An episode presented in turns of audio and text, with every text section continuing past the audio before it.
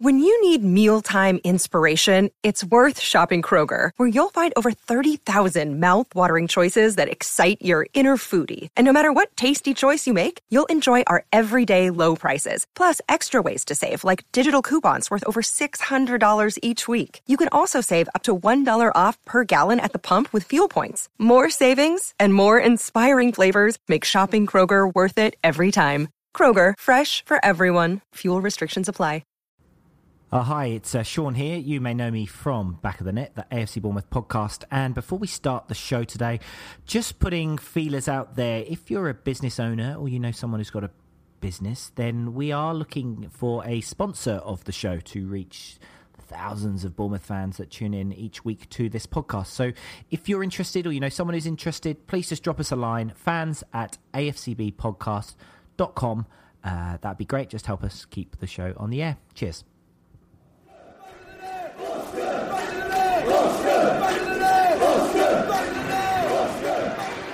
Ritchie. Maybe on Walker. Pugh.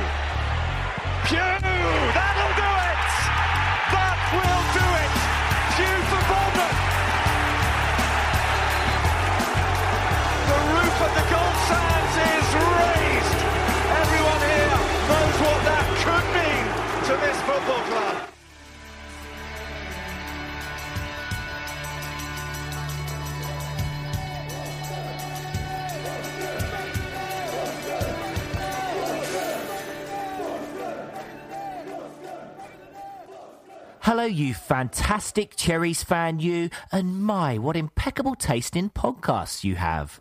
Indeed, you do, as you are tuned into Back of the Net, the AFC Bournemouth podcast with him, Sean Barker. And him, Sam Davis. So this week, I'm donning the cream kit, the Focal Point Fire's third kit that we had about six or seven seasons ago. I think I wore it on episode three, but it's one of my favourites.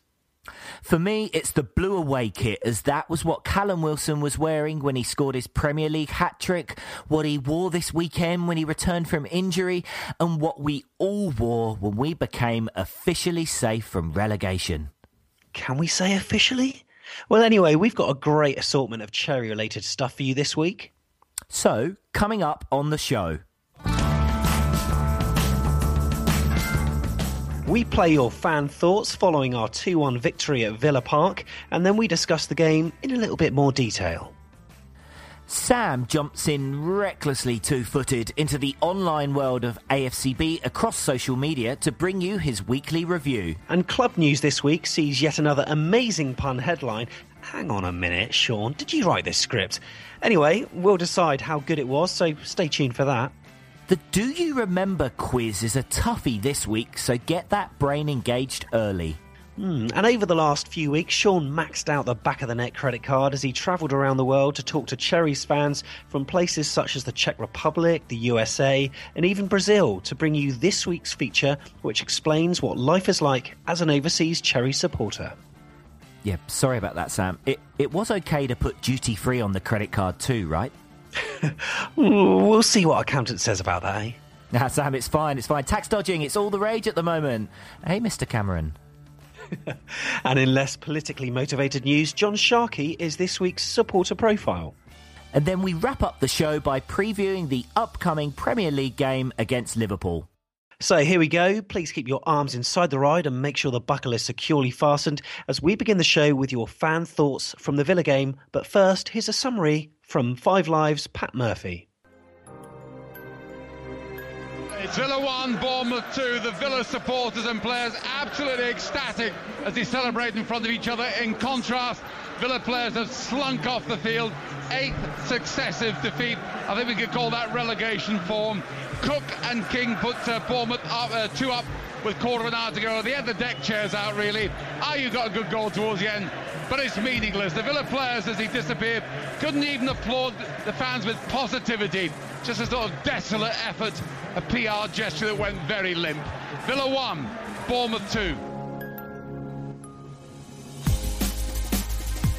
Hey guys, it's your favorite Cherries fan from Florida, Chase. Um, the Villa result, obviously very welcome. Three points is always welcome.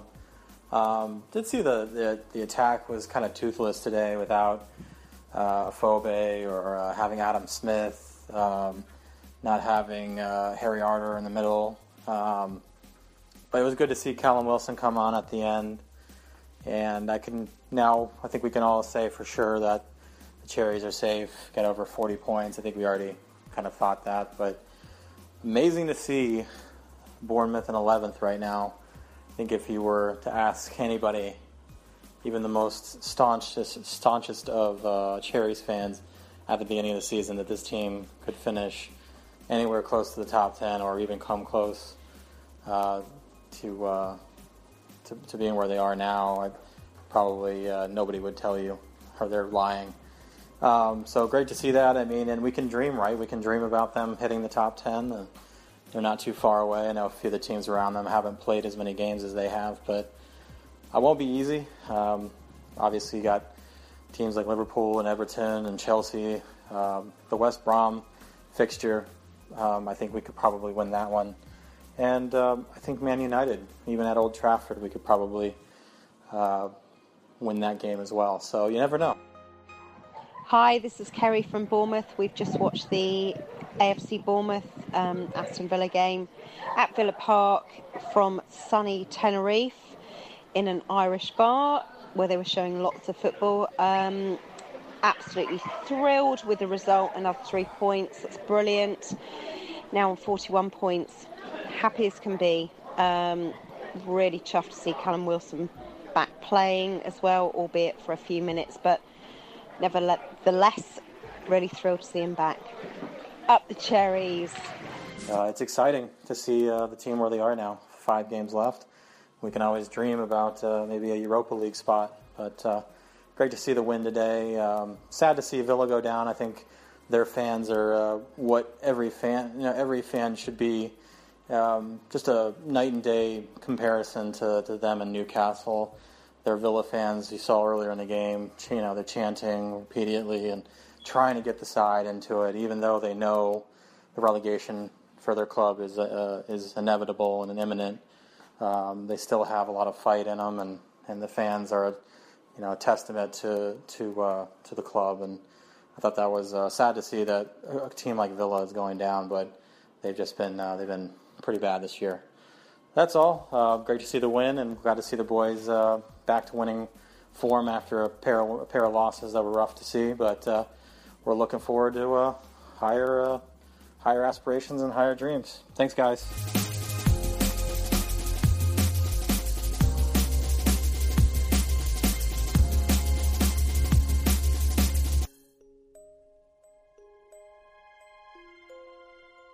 And a big thank you to Chase and Kerry for providing their fans' thoughts. Well, Aston Villa are all but relegated after a defeat by Bournemouth. They're eighth in a row, and it's left them 15 points from safety with five games left. Steve Cook's close range finish set the visitors on their way before Joshua King scored after a defensive mix up. There was Jordan Ayew who reduced the deficit with that powerful shot beyond Boruc. Villa now they need to win their remaining five games to have any chance of staying up, but they could be down next weekend. Bournemouth, meanwhile, are on 41 points. And just as Sean just said now, we're officially safe. So, Sean, can we say officially?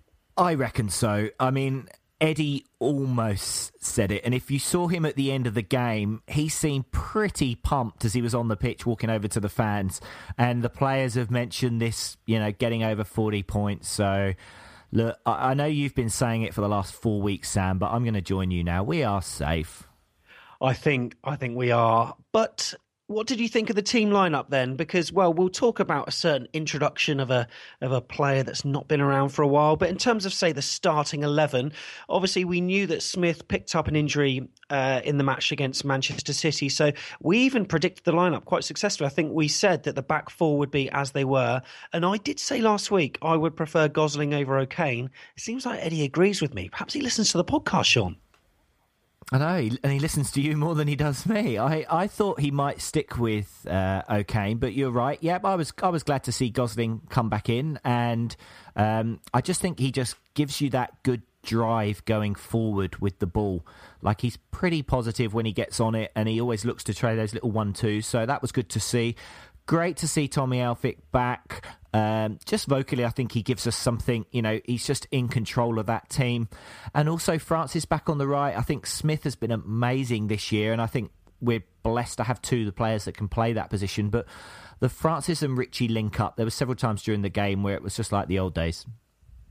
It is really weird when you look at the starting lineup. What was it? Nine of the eleven were back from the League One days. It's uh, you don't really get that in football these days in the Premier League. You know, a lot of the Premier League promoted teams from the Championship uh, changed quite a lot, but to have that nucleus still there, it, didn't it make you feel so proud?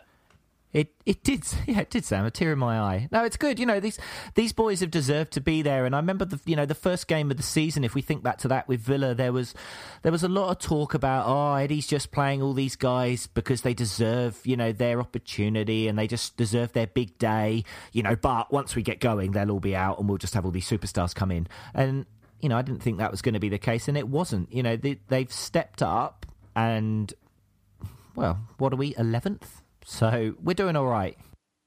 Yeah, completely agree. So the game started off quite tentatively. Bournemouth uh, dominated as they did, uh, fairly uh, not well. They didn't really have a cutting edge early on. They just you know played the ball around nicely. But then there was quite a golden chance in the fifth minute, wasn't there?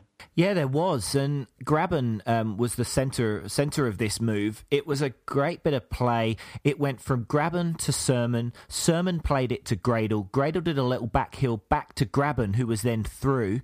And um, we do that in our, our football team's training. It's we call it the third man running, which is so it's gone from Surman to Gradel, and then there's the third man who's the the guy who started the move, making that run through them, uh, and then it was a pretty good shot, low down right to Guzan. Had it gone in, you'd have been pretty disappointed with the goalkeeper, uh, but still, just a really really good move and. I actually think Grabban played really, really well throughout the whole game. Um, I thought his movement and the the way he gave an option to us. He was on the ball a hell of a lot, dropping deep, picking it up, holding it up, laying it off, but also doing some attacking into play as well. Yeah, I was really impressed with Grabban. It's quite interesting. Um, I wasn't at the game this weekend, but I was reading uh, my Twitter timeline during the game, and there were a few people who disagree with you about Grabban, um, saying he, you know, he wasn't worth the seven million and th- you know, things like this. And I do agree that he did have, you know, some very good interplay. The thing I got about the money, right, because this comes up quite a lot. We're in the Premier League, yeah, and there is so much money in this league that for me, like the fact we're now, I know this sounds ridiculous because we're AFC Bournemouth, but the the fee of seven million is kind of irrelevant. Can I say that? Does it sound too?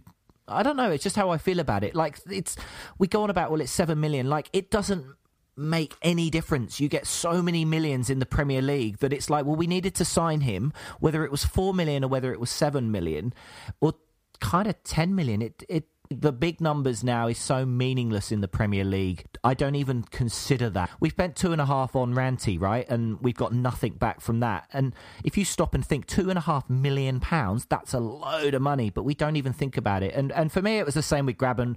I could see why Eddie wanted him back. The money we had to pay was kind of irrelevant. And I just think with what we're, the performances we're seeing now, I think he's getting better and better and I just think he's played a pretty important part for the team.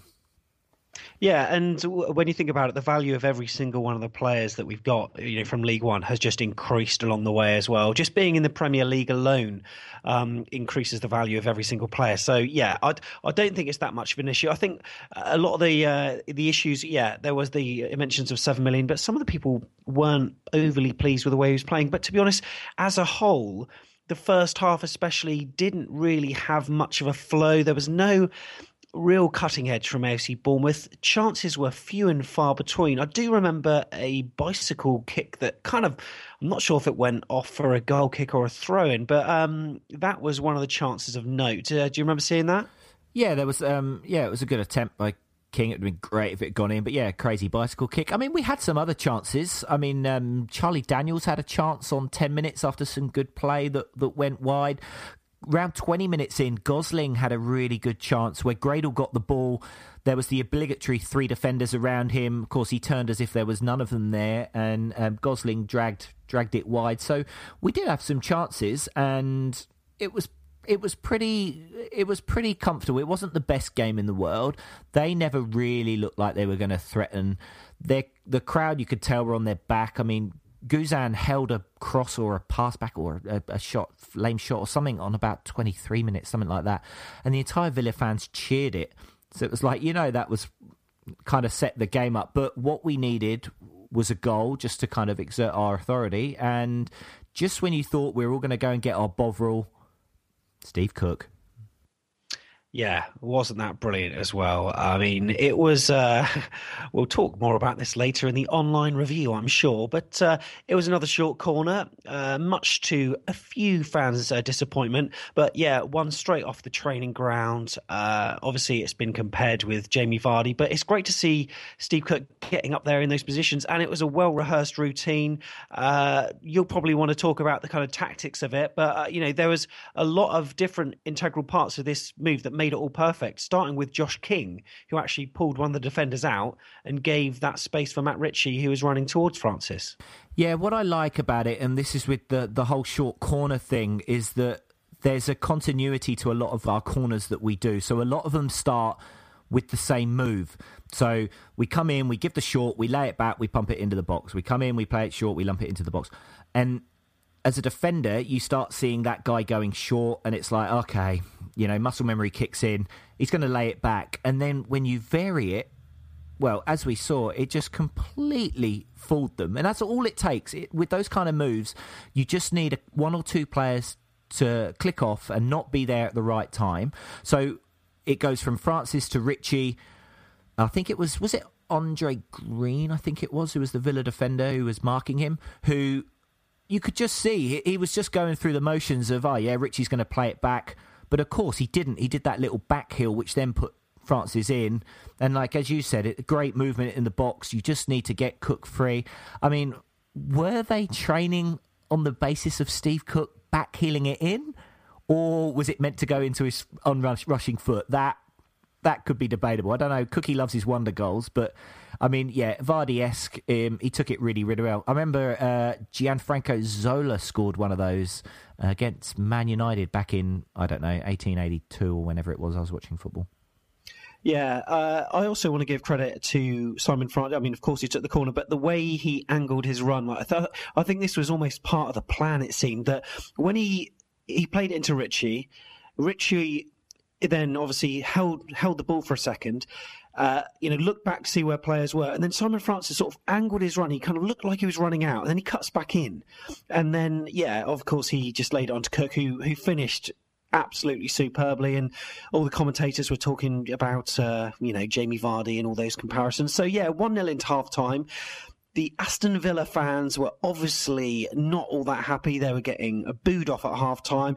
To be fair, if Bournemouth hadn't scored then, I think our fans would have been extremely disappointed with the half because Phil Watkins, who's a regular listener, he'll probably appreciate this uh, mention of darts. I'm comparing football to darts now, and I apologise. But basically, in a darts match, right, when your opponent is playing really poorly, sometimes it's very difficult to raise your game.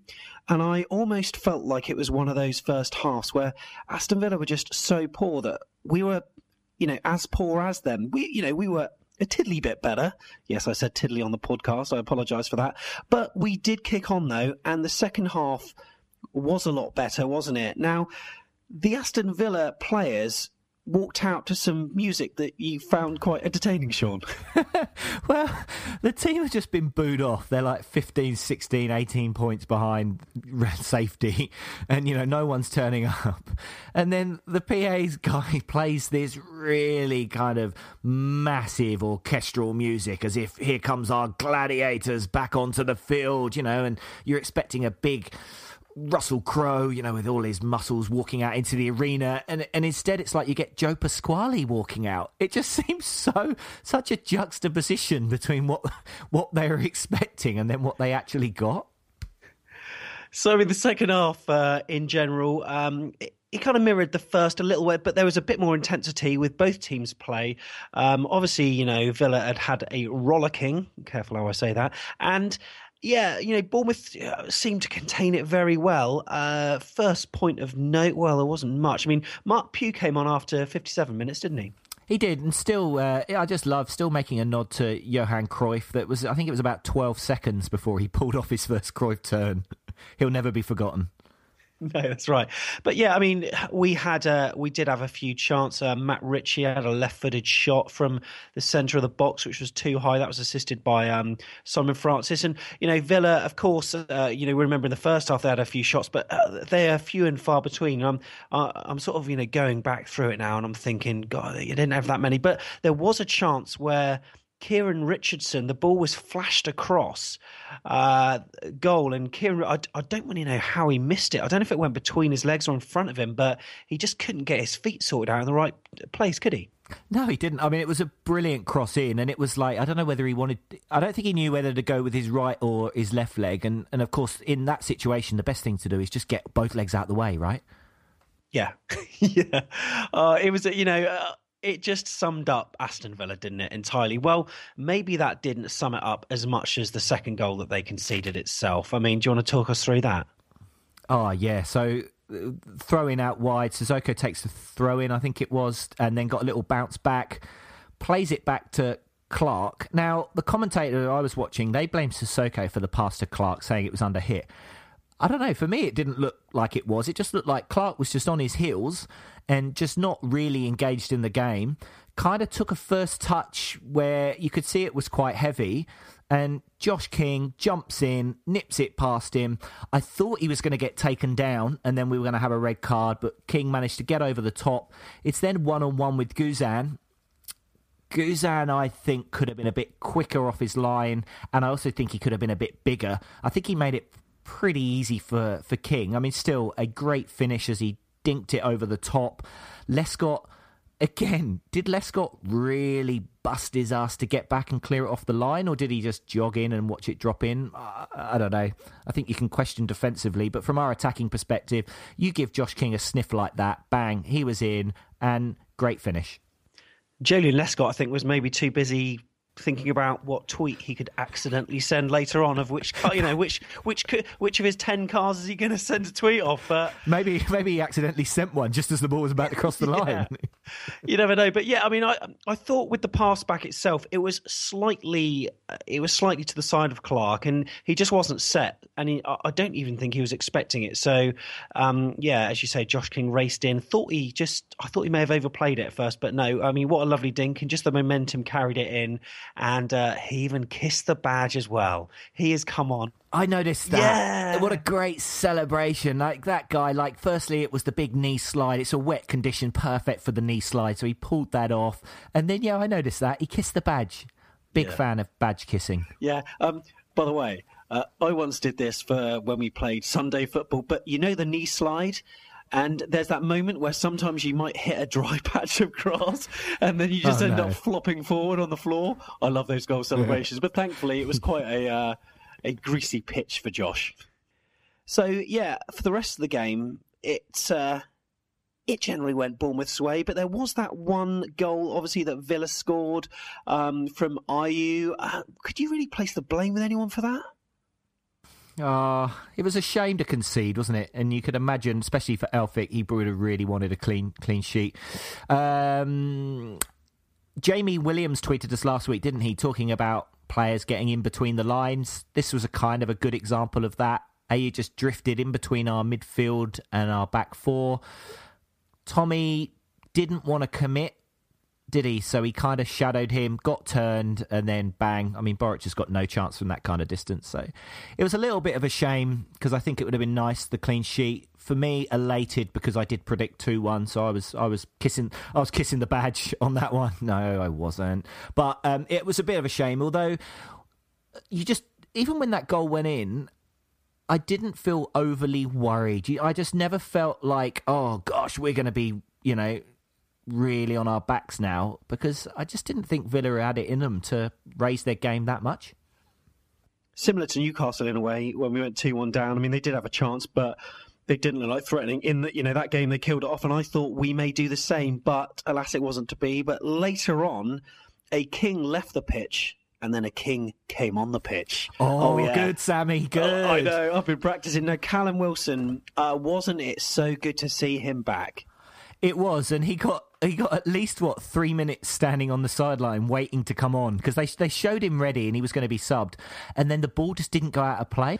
And great to see him back, and the smile on his face said a lot. And immediately within like four seconds of being on the pitch, he almost had a big clattering 50-50, didn't he? Yeah, I mean it was. Uh that was scary. That was scary. But you know, I'm I'm so pleased to see him back. Uh, I don't know what he how he's going to feature. Is it going to be substitute appearances for the next few games, or you know, maybe are we given sort of ten minutes again? I suppose it just you know just depends on the dynamic of the game against Liverpool, really. But um, I you know I'd love to see him you know starting a game by the end of the season. But yeah, two one. Gotta say, Grockle free, Dave Gullis. What a pun! His pun was cooking on gas. Cooking. yes. Do you see what he did there, Sean? That was very, G- very good. Genius, genius. Uh, I just applauded when I read that. Great, great pun headline. Thank you.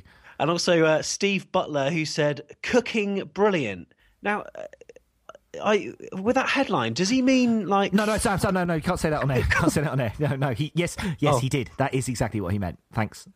Oh, I think we should move on. So, it's a toughie this week, you said, about Do You Remember? Um, I'm intrigued. I'm intrigued. Yeah, uh, it's going to be very, very hard. If you get this answer, and we're going to give you the answer at the end of the show, but if you do get it, just can you send us a tweet or a Facebook message? Don't say the answer because we don't want to spoil the fun for everyone else. But I'm just interested to know, genuinely, no cheating, how many of you can guess who this week's player is of Do You Remember?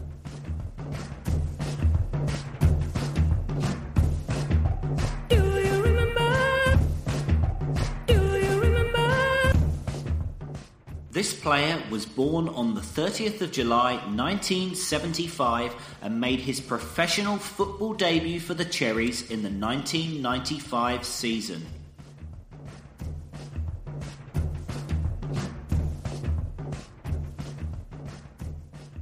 He only made three substitute appearances for the club before being released.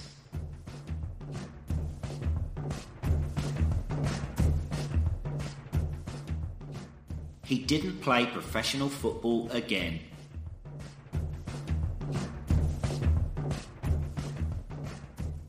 He was an unused substitute for the Cherries in the game that Eddie Howe made his debut for the club against Hull City.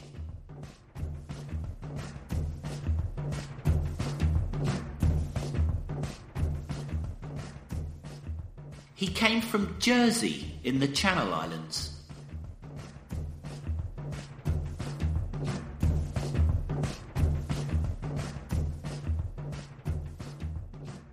The story goes, apparently, that this player contacted the club and may have bigged up his CV somewhat, and due to us being low on players and even lower on money, we signed him and put him straight into the side. Alas, after three appearances, it was clear it wasn't going to be.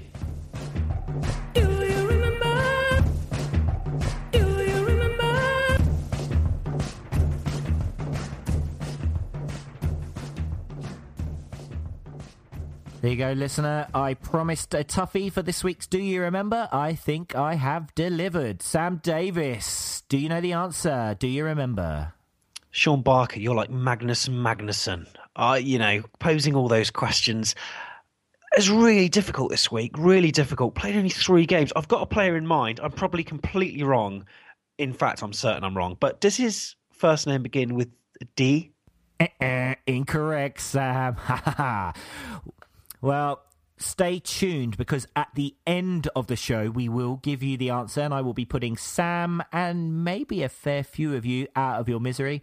If you're sat listening now with a smug smile on your face, have a pat on the back if you've got the answer right. Tweet us or Facebook message us. Don't give the answer, but just let me know if you did genuinely get it this week. I'd be really impressed if anyone did. And you know, I'm a mass. I'm the number one AFC Bournemouth supporter around, right? So uh, no, uh, honestly, well done if you have got that. But anyway, coming up.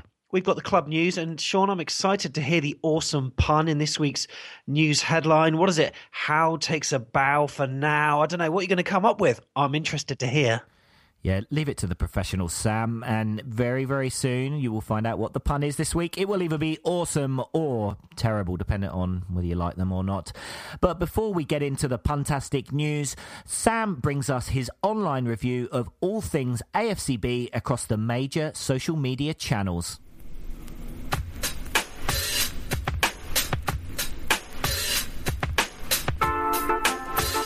Cherries got back to winning ways on Saturday with a 2 1 win over Aston Villa, which effectively relegated them from the Premier League. Once again, Bournemouth fans online have been very sympathetic with the plight of our Midlands counterparts, and after the final whistle, along with the initial elation of the result, there was almost a surreal sense of shared frustration at Villa Park, with everyone agreeing that it's horrible to see a big club like that go down. However, if anything, they'll now need to rebuild from the top to the very bottom.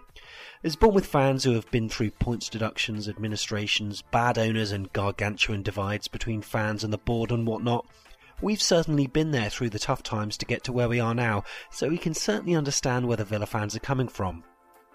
Not so long ago, we had sweary confrontations with chairmen outside the stadium, chairmen swearing on live radio phone ins, chairmen running onto the pitch looking for confrontations with the loyal supporters.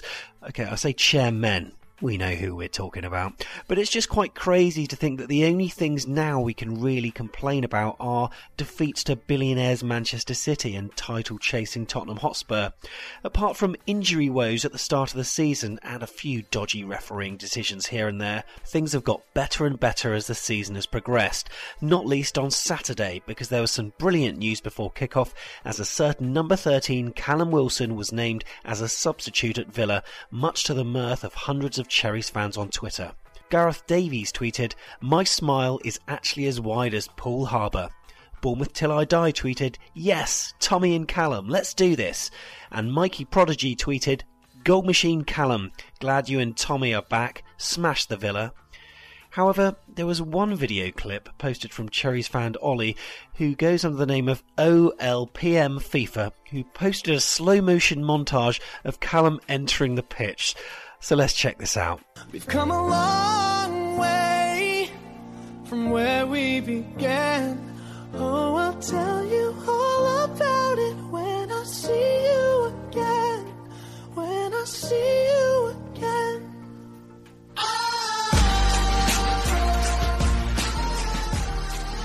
Oh, Ollie. Talk about soppy. Come on, man up. I know the tweet's got about 48 retweets and hundreds of likes, but mate, that's a bit too much. I mean, actually, I might just watch it again. Come a long way from where we began. Oh, I'll tell you all Right, enough of that. Oh, love Callum. Sorry, I'm a bit choked up. Oh. Anyway, onto the game. and according to the BBC, the match started at 3 pm, although you could have been forgiven for thinking it was a 3:45 pm kickoff, as the first three quarters of an hour was fairly lifeless, and many Cherries fans on Twitter were getting very frustrated with proceedings. Sam Davis, oh that's me, said, It's not only poor, but it's a horrendous spectacle for anyone who has a passion for football. Robbie Sargent tweeted, This is a dreadful game. We've been so poor. Hollow words from the players this past seven days. And Mr. Rob tweeted, By all accounts, it's fortuitous that I couldn't load a stream. The frustration was evident across the whole stadium. Villa fans for their lack of creativity, and Bournemouth fans for their lack of a cutting edge. And quite often on both sides, this was being greeted with moans and groans. Just as half time approached, in stoppage time, with a last chance to attack, Bournemouth put together a short corner, much to the criticism of certain individuals who were effing and blinding and generally thinking that they know better than everyone else. So, with this in mind, let's pick up the action with Simon Francis at the corner flag, and thank you to Ellie Farwell, who was recording in the crowd next to a bunch of outspoken fans right next to her, who must have instantly felt very, very silly. Let's play the clip.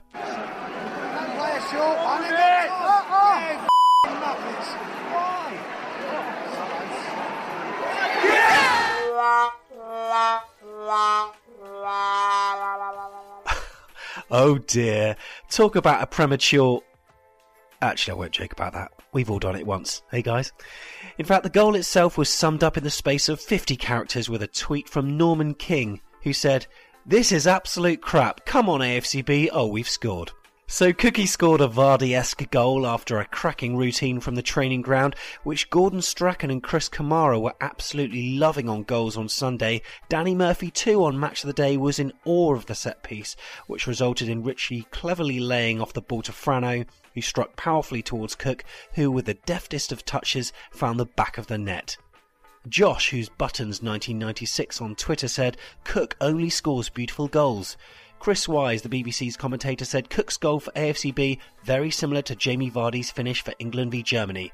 Cherry's not their fluent best, but an important time to score. And Ned Payne from the Echo said, brilliant set piece move, outrageous flick from Steve Cook, fantastic goal. And Sam Forrester tweeted, Cook is the funniest bastard, sometimes gets slagged off and scores overhead kicks and back heels every other week. And as the Spice Girls never sang, one became two, as later on Josh King nipped in and pounced on a defensive mistake to dink home, and this again threw the online hordes into raptures. Caitlin Steele tweeted, When King kissed the badge, it was special. It shows how far this lad has come with Bournemouth and Eddie. North Stand Mark on Vital said, I continue to just be more and more impressed by the bloke, his improvement across the season, and how effective a forward he has become. And Tin Pot Club on Vital said he just needs to realise how good he actually is.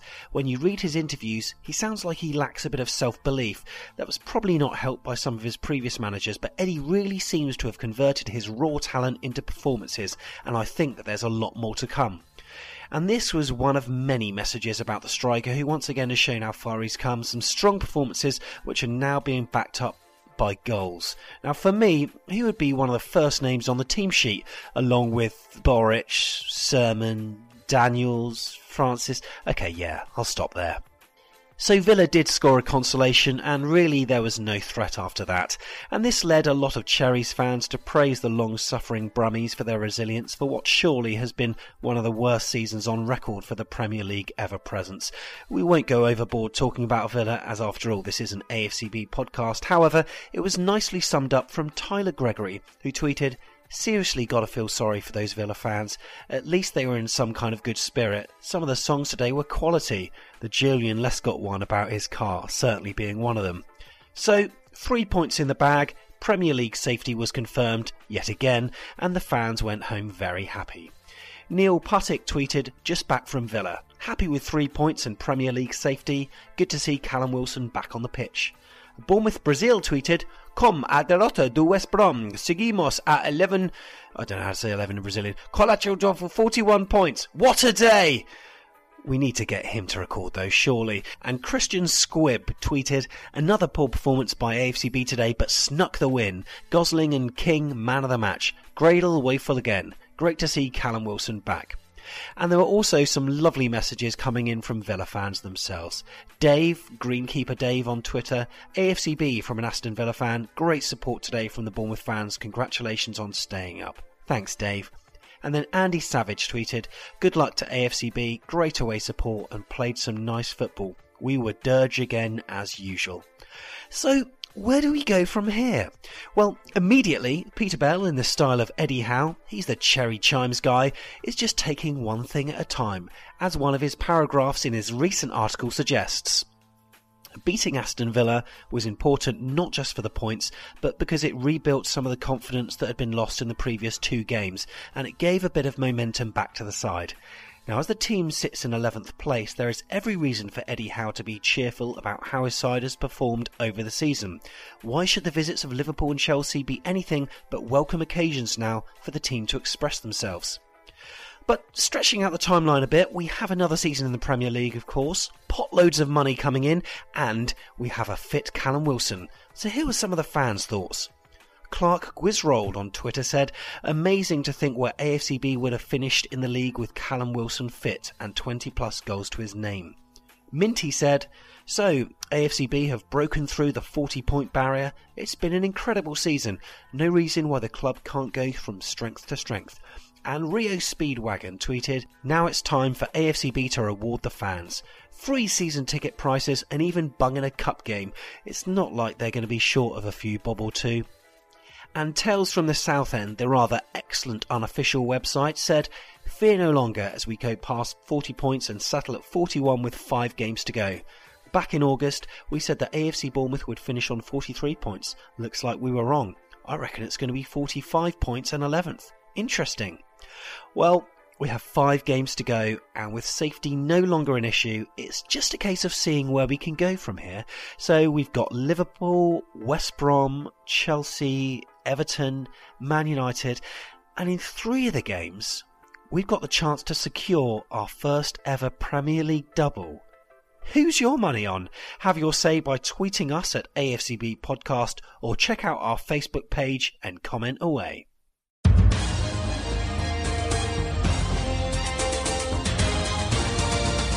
AFC B Club News. How like some fiery bellies and forked tongues in the changing room.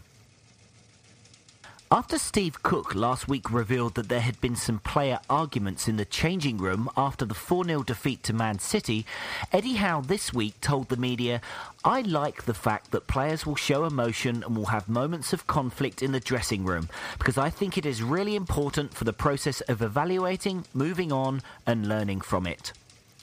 He wouldn't discuss details of what went on behind closed doors, but did say, We are not on holiday and the players care deeply about what they are doing. We know the season is not over from our perspective, so I think that proves it. He's back, he's back, he's back, he's back, he's back, he's back, he's back, he's back. Callum Wilson is back on the football field. Callum Wilson made his long awaited return to Premier League action this weekend with a 90 second cameo at the end of the Aston Villa game. Originally, the plan had been that he would play in an under 21 game this coming week with a view to appearing in the Liverpool game next weekend. However, Glenn Murray suffered a last minute injury, which meant there were no strikers on the bench for the game.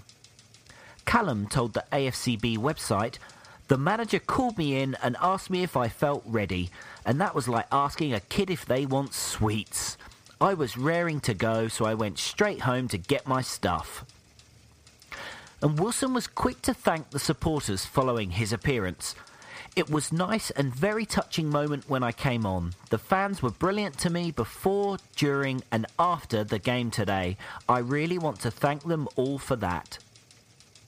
Ironically, Wilson's return to action since suffering the knee injury in September also coincided with a Bournemouth player finally overtaking him as top scorer for the season, as Josh King slotted home to take his tally now to six goals. With five games to go, it'll be a race to see who ends up with the Golden Boot. If you build it, they will come.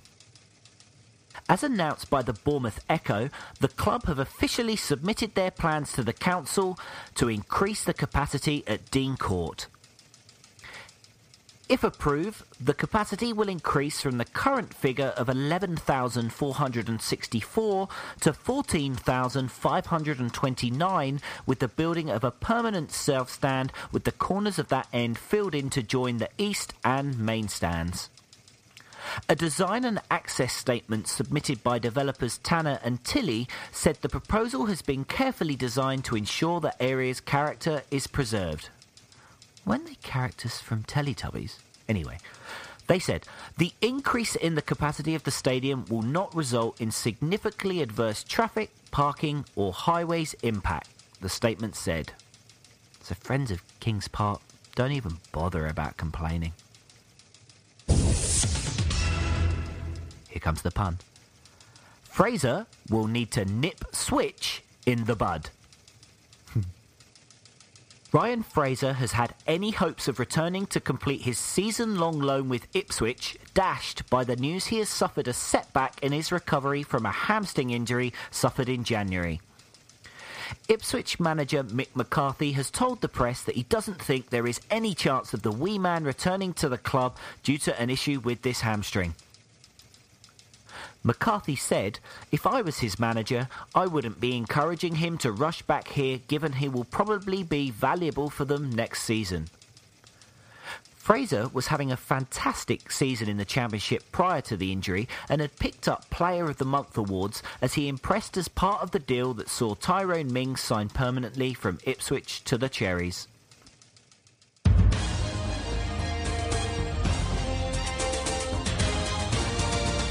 AFC B Club News. Thank you very much, Mr. Newsreader. And once again, we were treated to a rather sublime pun. Fraser will nip switch in the bud. Sean, how long did it take you to think of that one? That was pretty good, eh? It came pretty quickly. I got to be honest. I can bang, bang, bang. They call me Shotgun Pun. That's what they call me around these parts. And uh, thanks to the guys that did submit their match review pun titles to us this week. So after the Liverpool game, I'm looking for some more, please. You can tweet us at AFCB Podcast. Facebook is facebook.com forward slash AFCB Podcast. So you can post it on there. Or if you're not on either of those, you can always email fans at AFCBpodcast.com. Send me your punny headlines and make them better than Sean's. So, anyway, this week, Sean gave me the week off, and he's put together this week's feature, which is all about overseas fans. And he's going to take you on a trip around the world, meeting fans from all different time zones. But now, quiet voices, because I think Sean is tucked up in bed.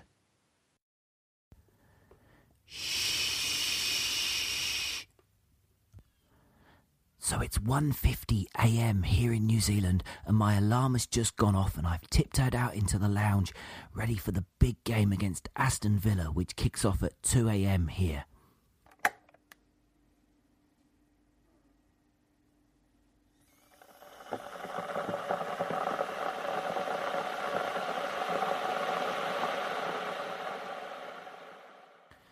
No pre match pint for me, just the glugging of a couple of cups of tea to wake myself up while attempting to not wake the rest of the house up. And so, this is the life of an overseas Cherries fan. And in today's feature, we're going to speak to supporters from across the world to tell you what it's like being so far away from your beloved team. Right, let the game begin. Oh, that was lax. Clark has been caught out, and Villa have been punished again. It sums up their season. Josh King gets born. Yes, get in. We are staying up. Say, we are staying up. Bournemouth have reached the 40 point mark. And it's all over. A great result for the boys, and awesome to see Wilson back on the pitch. Right, I'm off to bed and we'll be back to talk more once the rest of the house is awake and I can speak at normal volume.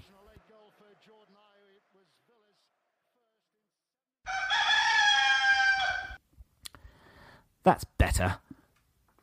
And to celebrate us breaking that 40 point barrier, I'm going to do what a lot of you would have done at the end of the game and now have a beer.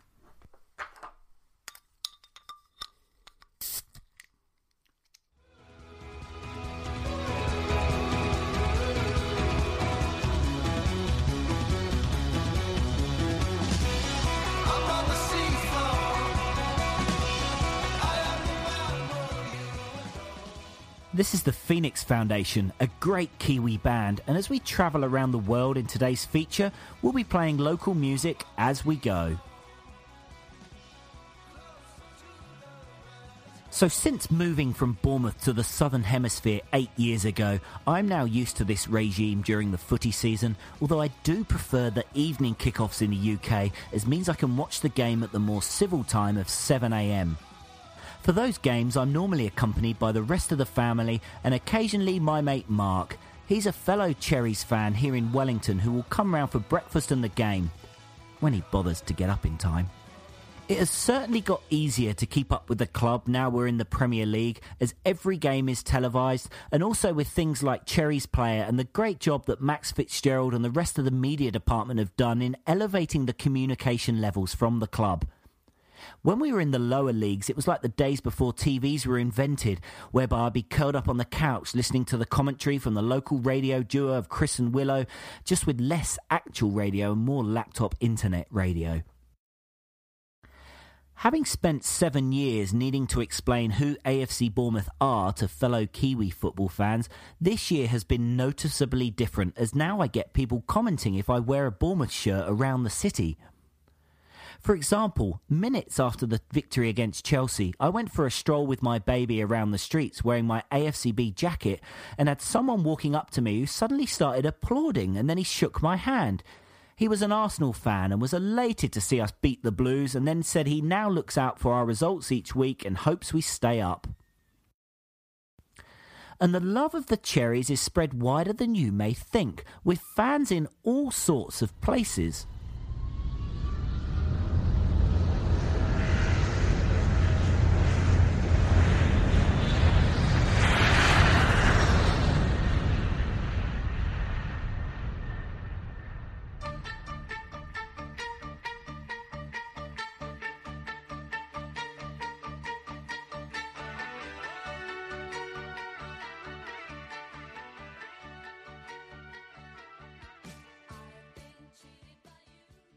My association to AFC Bournemouth is through my dad, who's from Christchurch. This is David from Sweden explaining why he follows the club due to his family supporter genes.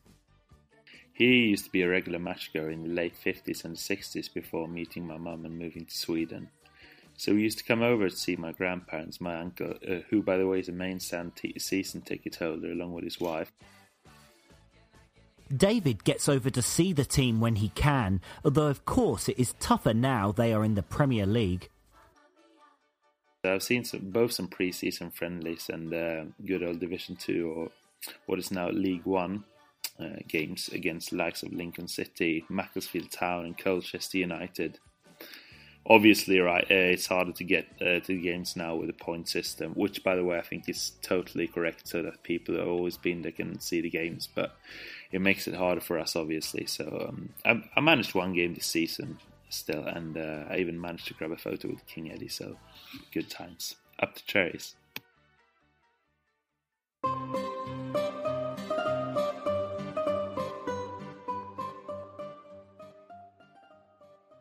Now, you may not have picked Russia as a hotbed for AFC Bournemouth support, but Viktor Vetoshkin fell under the cherry spell after seeing the team play in 2013 on TV versus Millwall. A 5 2 victory, so a good way to start. Victor began following English football in 2011, and once he adopted the Cherries, there was no stopping him. Here's Victor explaining how he has started contacting fellow fans across Russia. I always try to get acquainted with fans of Bournemouth in Russia on the internet. It's now constantly in touch with uh, uh, 13, uh, 20 fans. With six I knew personally and try to work together uh, in the pub to watch the games.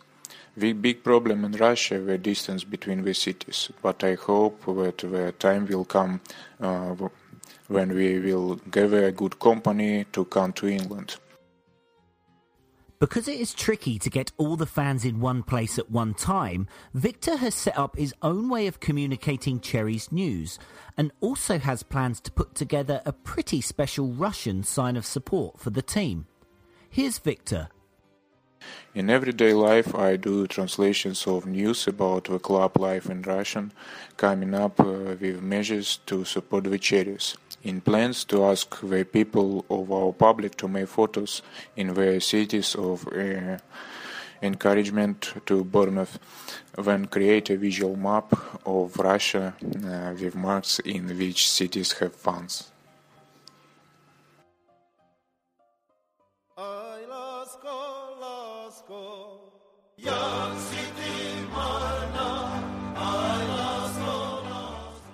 Some overseas fans were formerly UK based, like myself, and so have had to adjust their way of following the team. Nathan moved to the Czech Republic in 2007, but will still travel back for games when he can, although not always with great timing. most of my trips back to the UK are planned around some kind of cherries game. Uh, usually it works out at about um, one or two games per season.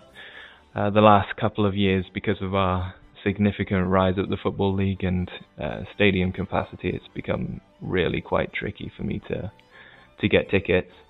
But prior to that, I recall one particularly memorable occasion uh, in January 2011. The motivation behind making the trip back to the UK was Eddie Howe's loyalty and rejecting Crystal Palace. I was over the moon. But I, if I recall correctly, this was announced on the Tuesday, and we flew over on the Thursday, and I found out at the game that Eddie Howe wasn't actually going to be staying with us. I was really surprised to hear um, mixed emotions in the crowd that some people were shouting Judas at him, and I was like, why, why on earth would you, you shout Judas at somebody that's just rejected, rejected Crystal Palace and is showing loyalty to us? And so uh, that was a very, very big shock. I don't want to say that I regretted the trip. I'm, I'm glad that I was was there to see Eddie Howe off and at least show some appreciation for the for the uh, fantastic work that he had done up until that time. But uh, it was not the the the kind of um, reception that I was expecting.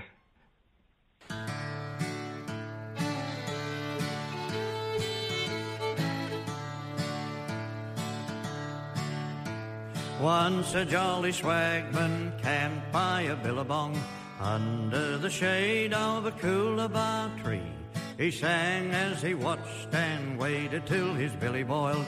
You'll come a waltzing Matilda with me.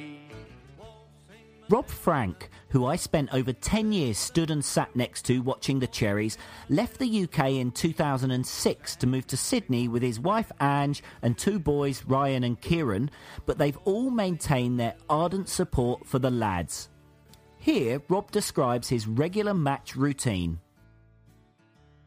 So, most of the season, a Saturday 3 pm kickoff is a 2 am kickoff for us.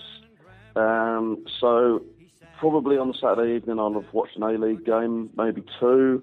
Um, I get to sort of about 10, 11 o'clock, and I'm starting to think about team news.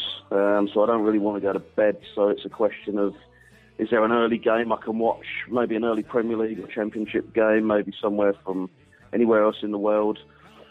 Um, I've sent the boys to bed by this stage to get a couple of hours sleep, and then it's 1 a.m. Team news comes out, so that's me pretty much done for the next hour, trying to think about the side and the team we've picked. I, I can't go to bed before a game because sadly I'm still about 12 years old mentally and I'm far too excited. Um, about quarter to two, um, just before the, the programme starts, because we get every single game live over here. It's um, upstairs, wake the boys up, give them the team news, and settle down in front of the box to wake up most of northwest Sydney. After the game, it's not always easy to go straight to bed.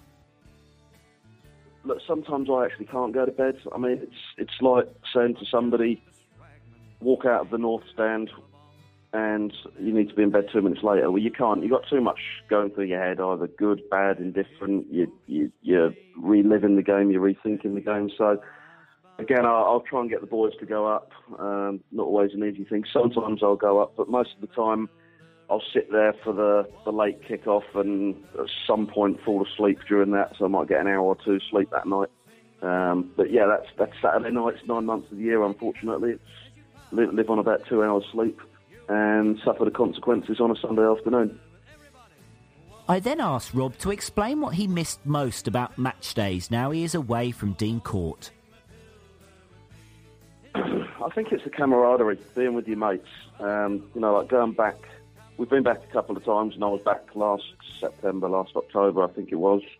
Um, just being around the, the, the people that you go with week in, week out. You know, people like yourself. I don't even remember when we first really met up, or how, or where, or why. But you just fall into a group of mates that you end up being near at home games, and then chatting to at home games, and then going to the odd away game, and then that's that's your group.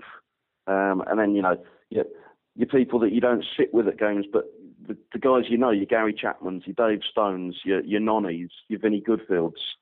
um, people that you just know and the faces that you see at away games, the familiar faces, well, probably not so much now, but when there used to be 150, 200 of us, um, you know, it's, it's that camaraderie and, and the sense of belonging. I think you, you do miss that.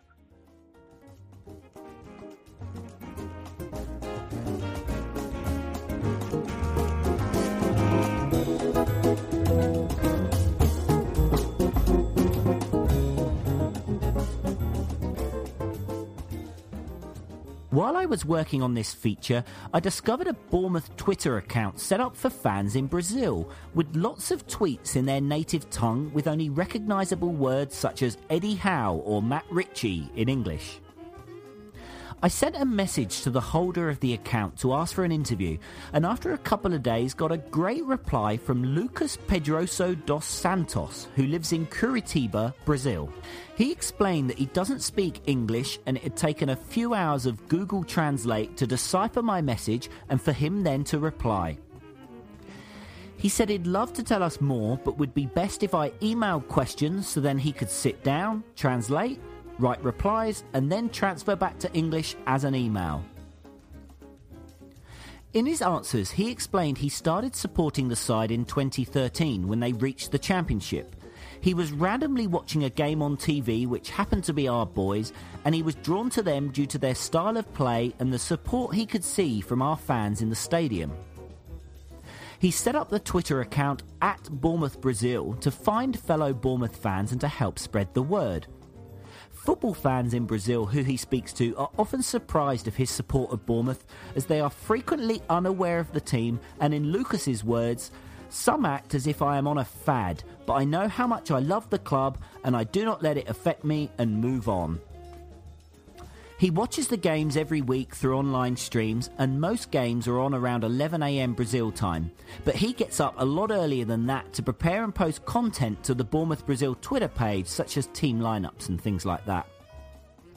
His dream is to visit Bournemouth and attend a game at the Vitality Stadium and is currently saving up his money, but at the moment the Brazilian currency of real is not doing so well to the pound, so he thinks it may be two years before he can make this trip a reality.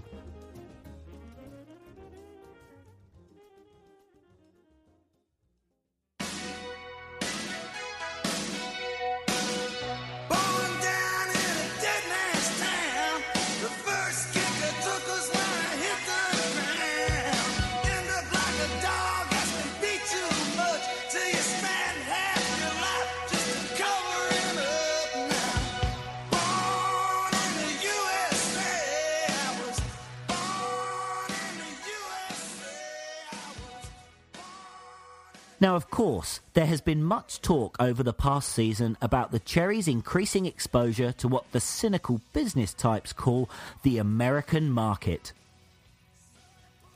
In this, the final part of today's feature, we'll speak to Bournemouth fans from across America to find out what drew these guys to follow this little tin pot club of ours, as well as discover just how big the game of soccer is in the land of the stars and stripes. And we start in the deep south. Afternoon, Sean. Nate here from South Carolina. Nate's only been a football fan for one year, and here's his answer to my first question. You asked, since I'm a new fan to soccer, why I picked AFC Bournemouth rather than the more glamorous clubs like Manchester United and Arsenal. I'd certainly heard of the the bigger, more glamorous clubs, as you called them, uh, your Arsenals, your Chelseas, Liverpools, uh, the Manchesters. Not really, never really my thing to go for clubs like that. I had to pull up Google and Google the rest of the clubs in the Premier League, and Bournemouth was one of them, obviously. And I, I read their Wikipedia page and really liked really liked the, what I read there and the story and how it's their first year in the Premier League and I was planning on it being my first year in the Premier League as well. So I picked them and haven't looked back. Being a fan in the States, I wondered how easy it was to keep up to date with the Cherries news. Uh, the internet, I tell you, helps a lot. There's no uh, no coverage, uh, TV coverage to speak of of Bournemouth over here. Um, y'all's podcasts are enjoyable. I listen to those and amongst several others. I also lurk around on uh, there's a that up the cherries form or whatnot. That's pretty good for getting everyone's opinion. Uh, Bournemouth fans over in the UK, it's good for getting their opinions and whatnot. When it comes to match day, Nate has to work to get his team on screen at the pub. You just got to wake up and get your cherry shirt on and get down to the bar uh, early, usually around 9:30, before all the Arsenal fans get there and turn all the TVs to the Arsenal match.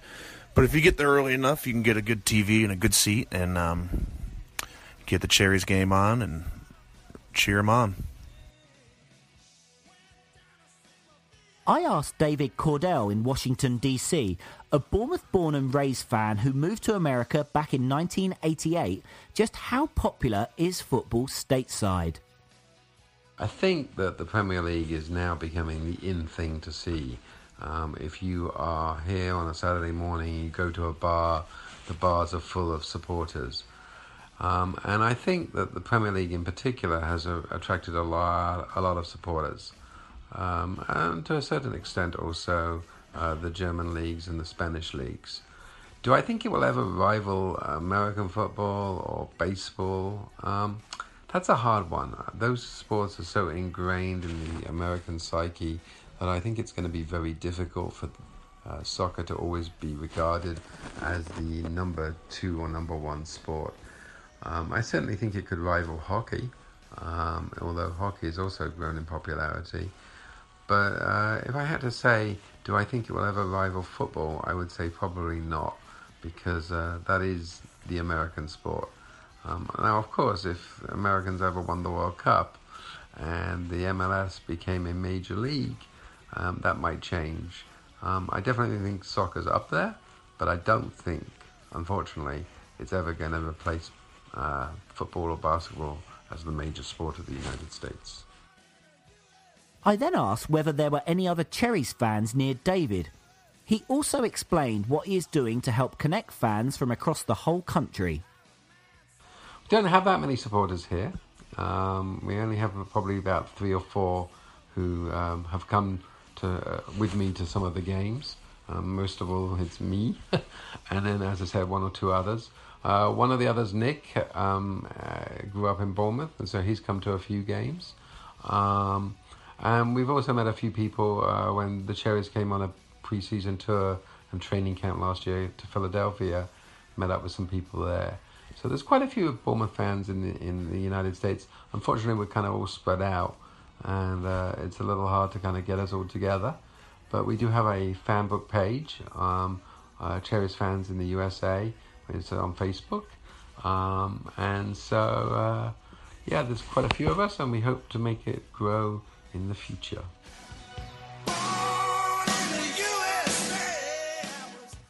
And of course, we couldn't have a feature about the United States without a word from someone who is fast becoming everyone's favourite American fan, having appeared on Back of the Net several times already to share his fan thoughts. Um, Chase, I live in Tampa, Florida. Chase has been a football fan for a few years, but only started watching the Premier League this season and was immediately drawn to AFC Bournemouth for a variety of reasons. I, I love the kits, right? Uh, by the way, the red and black that really caught my eye. So that caught my eye uh, for the first thing. But after that, I really didn't know much about Bournemouth. Obviously, as an American, you don't have a lot of exposure to the smaller clubs, and you really you you you know you know Manchester United and Arsenal and all the big ones. But I really love the underdogs. I love rooting for the underdogs, and you know the baseball team that I root for. We play in a division with the New York Yankees and the Boston Red Sox, and they have so much money, and it's so you know such a David and Goliath dynamic that I couldn't help but see the similarities between that and, and, and Bournemouth playing, you know, Manchester United and, and Arsenal and all these huge clubs with so much money and resources. So that kind of just you know that that likened me to them right away, and I, I you know I think I picked a winner this year. I asked Chase about the popularity of the game over there, and he agrees with David that it will struggle to compete against the traditional big sports. I mean, I hate to say it, but a lot of Americans over here are, you know, a lot of it, uh, you know, football isn't really looked at as much as, you know, re- the rest of the world because we have so many other, we have uh, American football and basketball and all these other sports. But really, the football uh, over here is followed every four years when the World Cup, you know, comes around. That's usually the, the big time when you know Americans tune in, and it's it's a lot different now. Like MLS has gotten bigger, and a lot of people are tuning into other other leagues like uh, you know the Spanish league and Liga MX in Mexico, and you know soccer has definitely come a long way in America. But uh, for a while there, when I was younger, uh, when I used to play when I was a kid, it really wasn't looked upon as a sport that had a lot of future in America. Now it's gotten a lot better, and it's definitely blowing up here. And uh, I, I, you know, friends of mine and other people that I talk to, you know, they they watch every morning, every Saturday and Sunday morning, and, and they're really into it now. And it's, I, I you know, I I uh, I regret not not uh, tuning in earlier than I have this year.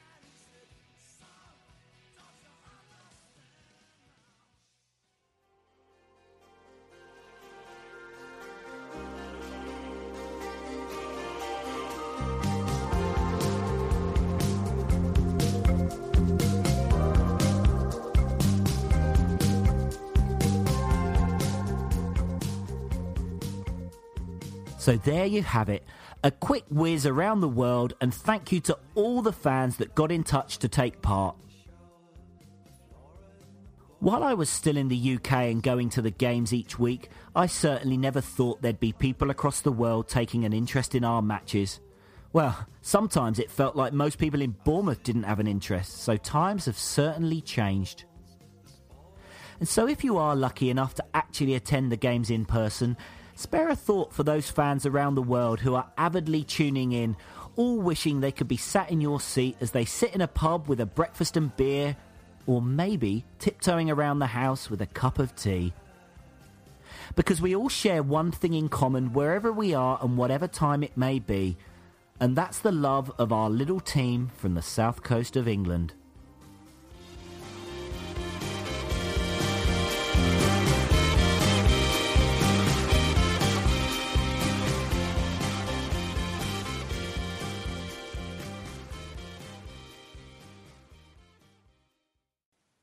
Well, Sean, I know you don't like taking praise, but I thought that was an excellent feature. And it was so interesting to hear the thoughts of Cherries fans around the world. I especially liked hearing about uh, Rob Frank uh, over there in Australia. And he must be absolutely shattered. It sounds like whenever Bournemouth play on the weekend, which is every weekend, obviously, he's he's just got a sleepless Saturday and Sunday. He must be knackered. Yeah, it can be pretty hard work when you're getting up, and then I mean, I I do get back to bed um, and yeah, sometimes you are laying there um, for ages. Funny story was at the Charlton game that wasn't on TV, so there was it wasn't live and you couldn't watch it. So me and my mate Mark, who did bother to get up, uh, we had Gillette Soccer Saturday from from UK Sky Sports on our TV screen, but it was a pretty dodgy um, quality and um, we had that on, and then they just said there's a ga- there's a goal at the Watford game, and then it froze. Um, oh. And me and Mark were like, ah, uh, because they'd just been saying about how dominant Watford were. So we were like, ah, oh, they scored a goal, whatever. And it froze for like two minutes. And then it came back live and they'd moved on and were talking about something else. And in the top right, there's the scores, but they were super pixelated. And Mark just stood up and went, hang on a minute. And he went right up to the TV. said a word that we can't say on, on the show. It was like, Wednesday have scored. We had this beautiful delayed two minute reaction. it was pretty funny. But yeah, no, it was pretty, I just, it was really great to speak to all these fans from different parts of the world. And, you know, some of these fans are new to us. They're not, you know, they haven't got the 20 year history that some fans have got. And I know some people are like, oh, you know, you're only a true fan if you've been supporting forever long. But we all had to start somewhere. And the reality is, we're a bigger club we're going to get more attention. I mean, you know, the guys like Nate and Chase in the States, they just wouldn't have heard of us otherwise. And I think it's brilliant to hear that they're now pushing the red and black flag. Well, the, all the guys are wherever they are across the world. Yeah, amazing to hear. We also uh, heard a tweet that I tried to read in Brazilian earlier on during the online review. It's brilliant to see um, so many Cherries fans just, uh, well, it's growing, isn't it? It's growing. Yeah, it sure is. And uh, welcome to all you Cherries fans that are just just joining us for the ride. You've, you've joined at a very, very good time. Now, this week's supporter profile is a little bit closer to home. Supporter profile. Please state your name. John Sharkey, Where do you live? Corfe Mullen. First Bournemouth game attended. It was a one-all draw against Stoke in September 1990, and Luther Blissett scoring a penalty in uh, front of the South Stand. Favourite player of all time and why? John Bailey, for his tenacious work rate every single game, and of course for that not insignificant goal at Wembley. Favourite current player and why? Harry Arter. He epitomises everything you can be proud of on and off the pitch. Favourite all-time AFCB game? The Millennium Stadium playoff final win against Lincoln in 2003. Not much can beat the elation of a cup final, joy of promotion, and five goals all within the same game. Your greatest Bournemouth goal? Can I be greedy and have three, all by James Hayter, all within 140 seconds? Best moment as a Bournemouth fan? There have been dozens of memorable games, but nothing stands out more than that night at the Winter Gardens. If you could sign any player, past or present, who would it be and why? I do wonder why you say present, but Callum Wilson feels like a new signing, and I can't wait to see him banging in the goals again. Your chant of choice? Eddie had a dream. Pure lyrical genius. What league position will we finish in this season? My girlfriend's a season ticket holder at Chelsea, and we're unlikely to get a better chance of finishing above them, so I'm going to say 10th. And a big thank you to Mr. John Sharkey. And John, you may remember me and him ran Boscombe on the web back in, I think we started it in 1998, one of the first unofficial AFC Bournemouth websites. We were back in, God, what was it? In the League One. So, yeah, the third tier at that point. Maybe it was called something else, I don't know. But we're certainly uh, miles away from where we are now. And, well, the next fixture just sums up how far we've come. Sean, we're playing Liverpool at home. We are, and we felt pretty hard done by after the game at Anfield, where everything went against us. Elphick's goal was disallowed when it shouldn't have been. Their goal was offside, and it was gutting. But here's chance for revenge, and I think we've come a long way since then. In terms of lineup, Afobe still be out. Smith will still be out. Murray had the injury, which meant Wilson came on the bench, so we're not sure whether Murray will be involved, and still not sure whether Harry Arter is going to be involved or not. No, in in my mind, it's going to be exactly the same eleven as started against Aston Villa. I can see no reason um, to make any changes. Uh, just hope they play with a bit more tempo because Liverpool can obviously destroy us. They've uh, they've certainly got a goal in them, so it's going to be a, an interesting game. Sean, can I can I ask you your for your prediction now? Ooh, my prediction. I'm going to be hopeful, and I'm going to say we're going to win three one.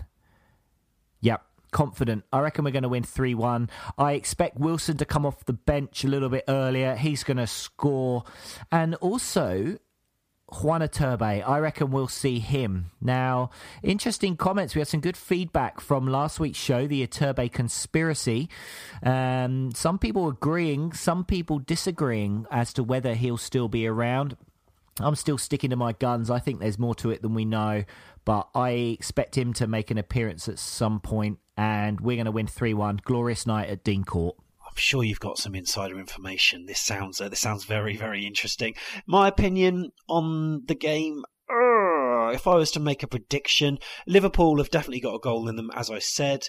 I can imagine. I don't know. They've got so much potency up front. Um, whether it's Origi, whether it's Sturridge, whether it's Coutinho. I'm going to go for 3 2 Bournemouth. It's going to be a classic at the Vitality Stadium.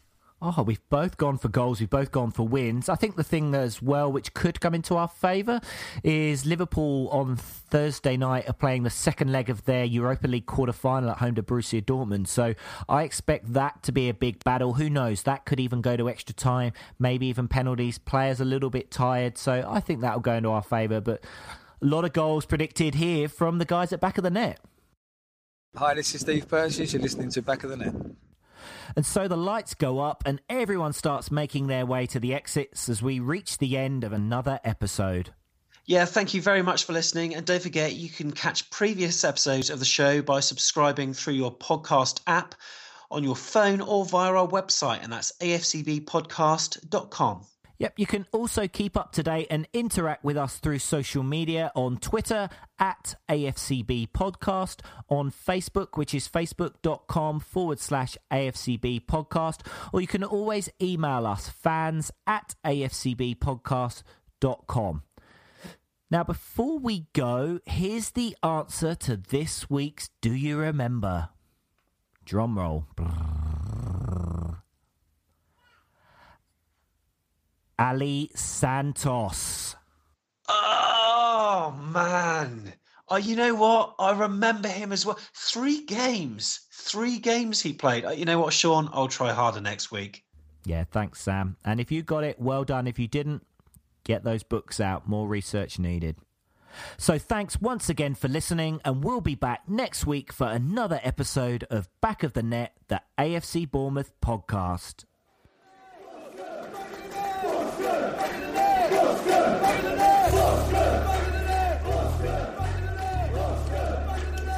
And it's Cummings through the middle. Recovering challenge from Edwards. Here's Hayter. He's onside. Hayter. He's got it.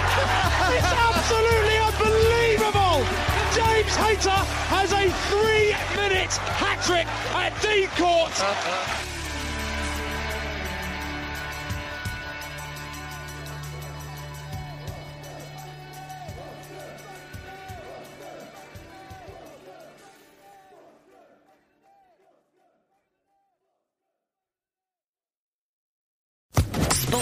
Podcast Network.